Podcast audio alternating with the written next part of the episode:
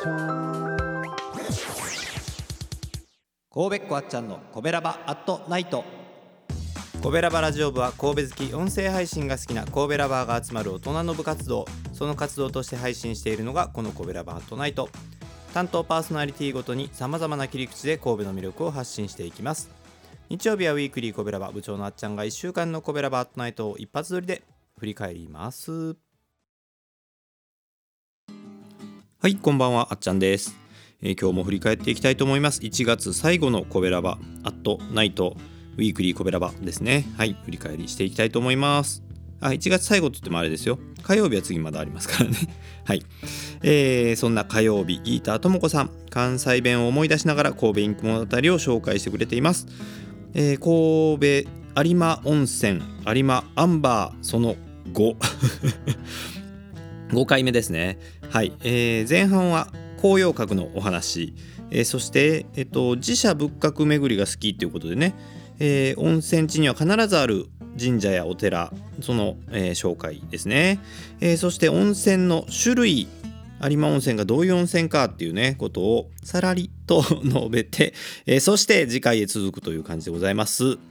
えこれ1月で終わるかな。次で終わりそうですね。はい。よろしくお願いします。えーそして水曜日はお兄さんです。人気ナンバーワンのグルメ配信。今回は、えーメリケンパークのご近所にある蔵うどんの身も心も温まる牛油かすうどん。ということでね、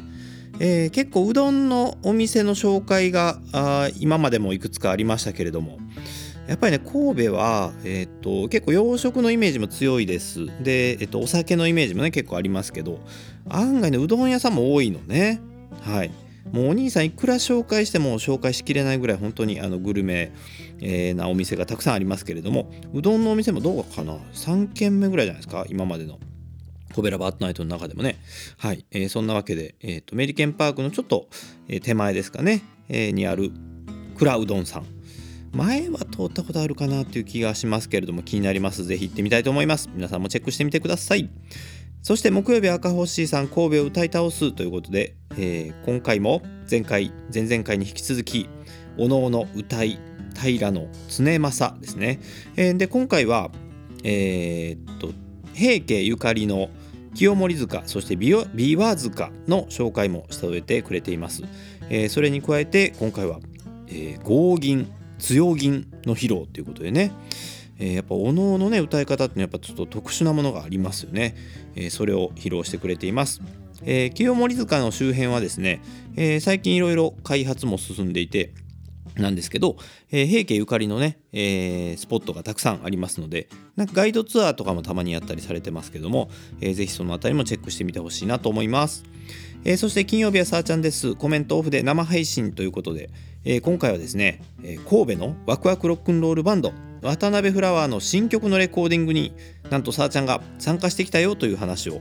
もうライブでもう興奮冷めやらぬ感じちょうどねその日にえーこの金曜日のコベラバートナイトのその日にレコーディングがあったということでもうほんと大興奮でお話をしていましたね。だからもうあの5分で収まるかなと思ったけどまあなんとか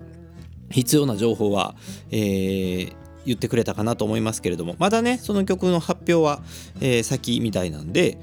えー発売あるいは配信とか、えー決まったらお知らせしてくれると思います。みんなでね応援したいと思います、えー泣きなさんなというね曲ですけれども。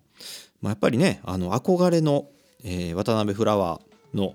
メンバーと一緒にレコーディング、まあ、一緒にっていうかな。あのブースで、えーレコーディングをして一緒に、えー録音をするっていうことでそれは興奮しますよね。はい。そんなわけで、えー渡辺フラワーの新曲にもぜひ注目してください。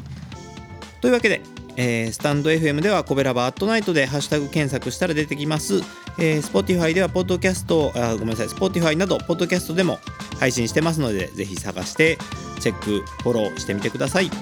来週もいろんな神戸の情報が飛び出すと思います。コベラバートナイト。皆さん引き続きよろしくお願いします。今日のお相手はあっちゃんでした。じゃあねまた来週。この番組は